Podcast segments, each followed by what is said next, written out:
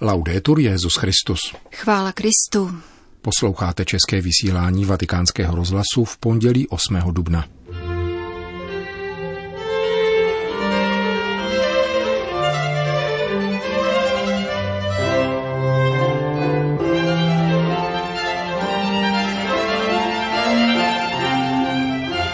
Modlitba, aktivní a pasivní charita. To jsou tři známky fungující farnosti, řekl papež František při nedělení pastorační návštěvě. Petrův nástupce uznal zázrak na přímluvu brazilského taumaturga. Prefekt Kongregace pro východní církve, kardinál Leonardo Sandri, se vrátil z dvoudenního pobytu v Praze. Dnešním pořadem provázejí Jen Gruberová a Milan Glázer. Zprávy vatikánského rozhlasu. Řím. Papež František v neděli odpoledne zavítal do 19. farnosti své diecéze, která v západní části hlavního města združuje asi 12 tisíc věřících. Tamní kostel svatého Julia papeže byl vystavěn teprve v polovině 50. let, ovšem před třemi lety se mu prohnula střecha natolik, že si objekt vyžádal stavební zásah a farní společenství se muselo scházet v provizorním stanu umístěném v oratoři. Při nedělní návštěvě římský biskup posvětil opravený kostel a vedl obřad dedikace nového oltáře, do něhož byly vloženy ostatky svatého Jana Boska, svaté Markéty Alakok a svaté Marie Gorety. Byla to těžká léta, potvrdil farář otec Dario Fratini, který ve farnosti slouží 13 let. Farní společenství nicméně zareagovalo statečně a naopak, kromě mnoha již existujících charitativních činností, aktivně přispělo ke sbírce na nový kostel tím, že po dva roky o Vánocích organizovalo živý betlém v centru Říma, dodává. Právě setkání s figuranty živého Betlému patřilo k nejdelším v rámci Františkovy pastorační návštěvy. Petrův nástupce ocenil, že se této iniciativy zúčastnilo více než 400 farníků, od nejmenších po nejstarší. Betlém je živé evangelium, reagoval papež na jejich vyprávění a pozval je k návštěvě středoitalského Greča, kde svatý František zrealizoval první živé jesličky, jimiž vybízel k následování svaté rodiny a prostoty pastýřů. Una premiere, una notizia anticipata Něco vám řeknu, tak říkajíc v předpremiéře. Letos společně s Úřadem pro novou evangelizaci vyhlásíme den či týden Betlémů, abychom lidi povzbudili ke stavění jesliček doma či na náměstích. To je zpráva, kterou se od zmíněného úřadu ještě dozvíte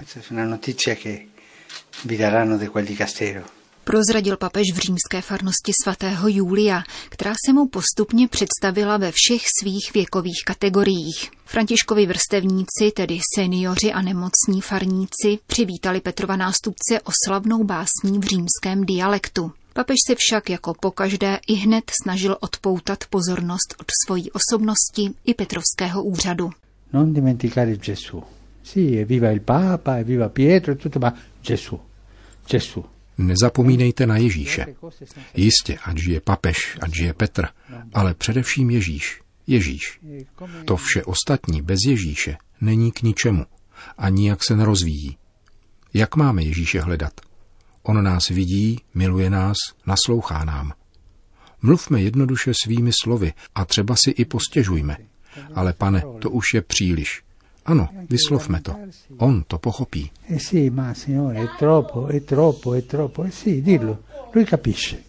Nejmenší farníky zase zajímalo, zda František někdy osobně dal chudým lidem najíst. Stejně jako na otázku, jestli někdy silně pochyboval o víře, se jim dostalo kladné odpovědi.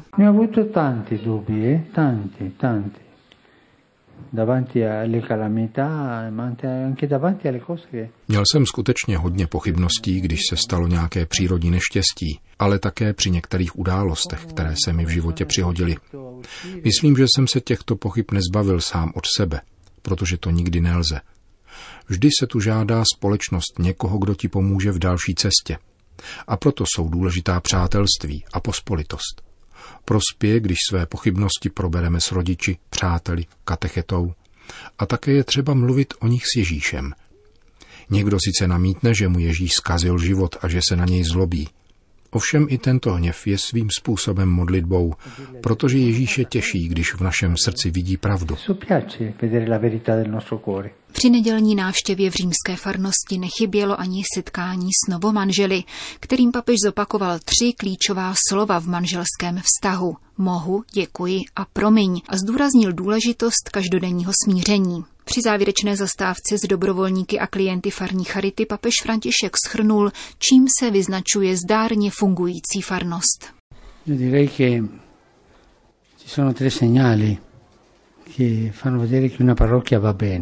Řekl bych, že jsou tu tři signály, které poukazují na dobrý chod farnosti. Prvním je modlitba. Když se modlí celá farnost, lidé se přicházejí do kostela modlit a když se modlí také doma. Je třeba si ověřit, zda se modlíme či nikoli, protože modlitba proměňuje vše a z farnosti se nestane jakýsi charitní supermarket. Dále láska vyjadřovaná skutky, péče o bratry, sestry a rodiny v nouzi, ale také pozornost vůči skrytým potížím, které se mnohdy ze studu neprojevují, avšak existují a její hodně. Třetím signálem je pasivní charita. Co to znamená? vzájemnou lásku a absenci kritiky. Klepy jsou velmi vážnou chorobou a farnosti, kde se pomlouvá, se nedaří dobře. Pastorační výjezd zakončila podvečerním mše svatá v renovovaném kostele svatého Julia, při které papež z časových důvodů nekázal, ale před níž ještě stačil vyspovídat tři mladé lidi a jednu maminku.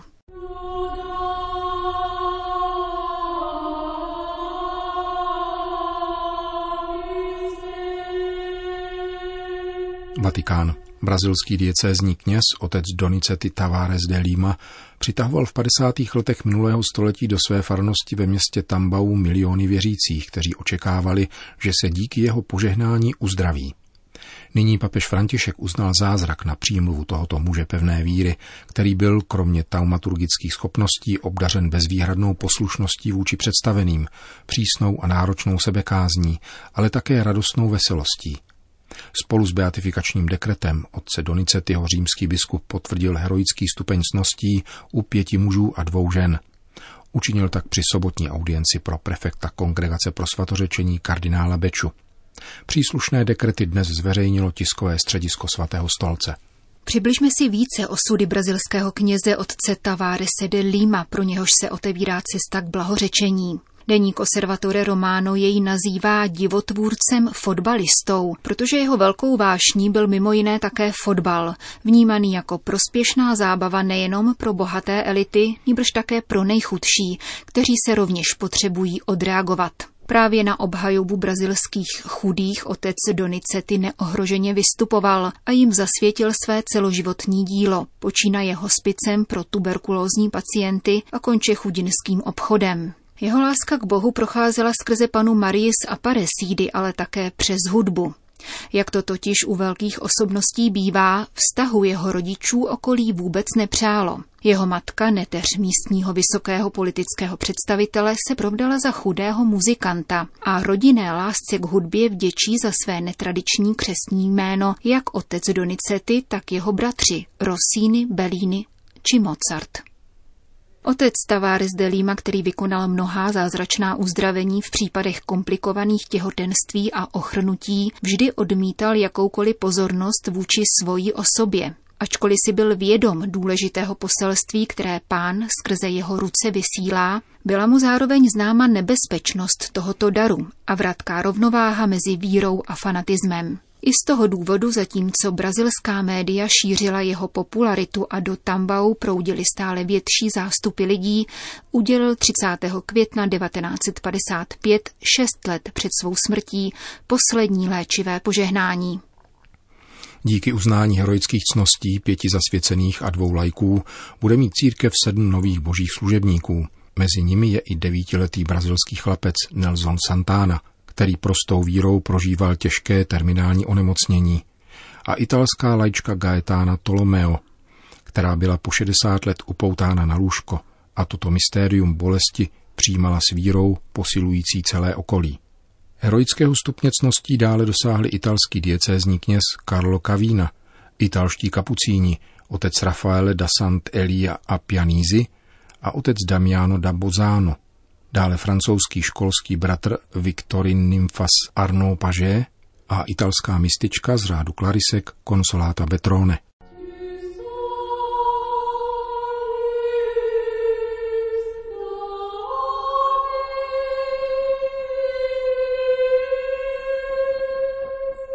Vatikán Praha. Na pozvání apoštolského exarchy řecko-katolické církve v České republice monsignora Ladislava Hučka navštívil Prahu ve dnech 6.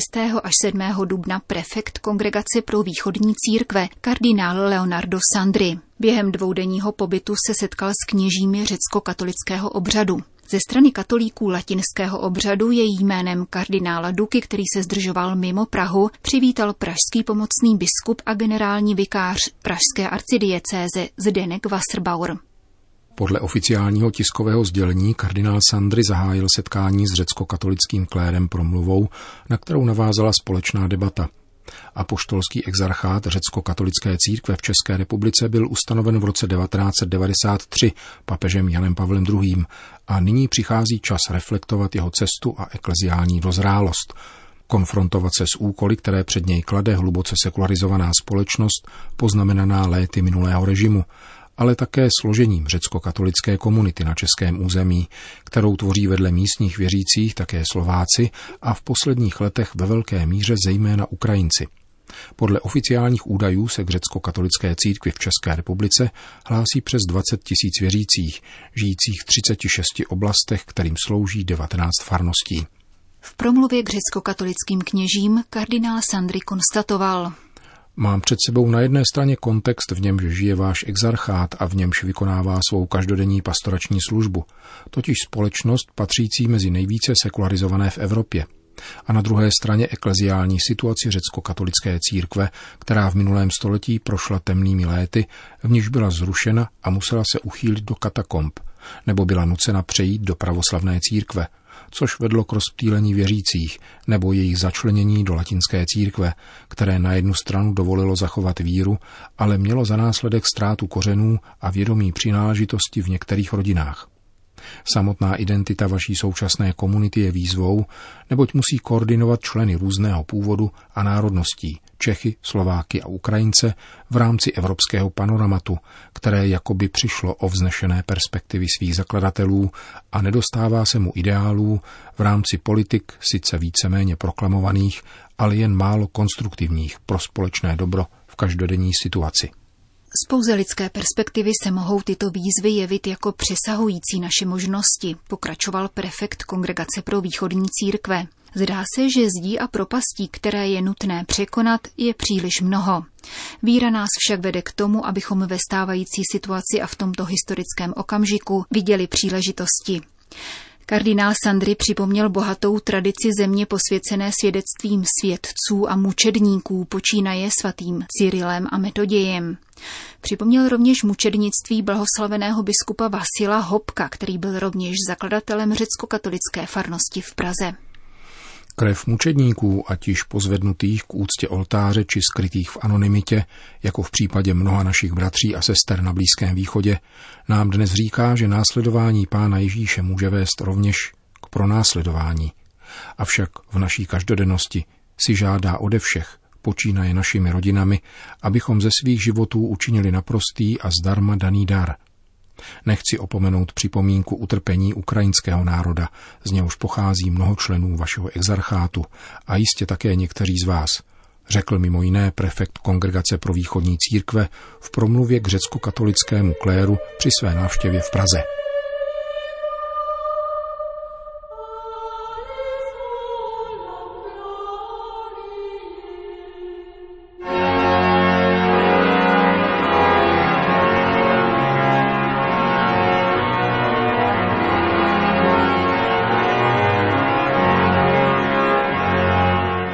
Končíme české vysílání vatikánského rozhlasu. Chvála Kristu. Laudetur Jezus Christus.